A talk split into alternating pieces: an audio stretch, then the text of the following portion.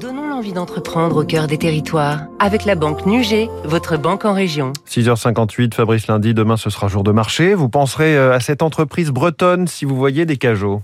Norman fabrique ses bourriches, cagettes, cajots, barquettes en bois depuis plus d'un siècle. mille neuf cent huit exactement, sur le port de Dinan dans les Côtes d'Armor.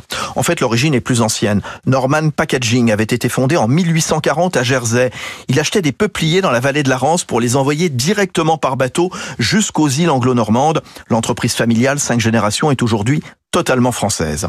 Le bois de peuplier, c'est un bois robuste, léger, qui pousse rapidement, facile à travailler, qui préserve la qualité des fraises, choux-fleurs et tous les produits de la mer.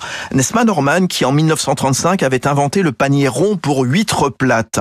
La P M E bretonne fabrique vingt-cinq millions d'emballages par an, cent mille cajots par jour, un chaque seconde, soit à Dinan, soit dans le Maine-et-Loire. Un produit qui a survécu au plastique, moins cher, moins taxé aussi, mais un plastique de plus en plus banni. Pas encore assez, selon Paul-André Troy, le président de Norman.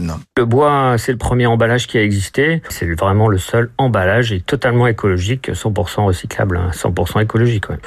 Moi, je trouve que l'emballage plastique n'est pas encore assez banni à mon goût. Je pense qu'il est temps aujourd'hui, pour pour certaines applications, notamment pour les fruits et légumes et pour les produits de la mer, de passer au tout, euh, tout bois, ou, ou pourquoi pas au carton, mais en tout cas pas au plastique. Ouais. Il y a un mois, c'était le réveillon, époque rêvée pour les bourriches en bois fabriquées par Norman.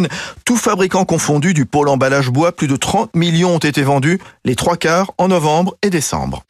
C'était Territoire d'excellence sur Radio Classique.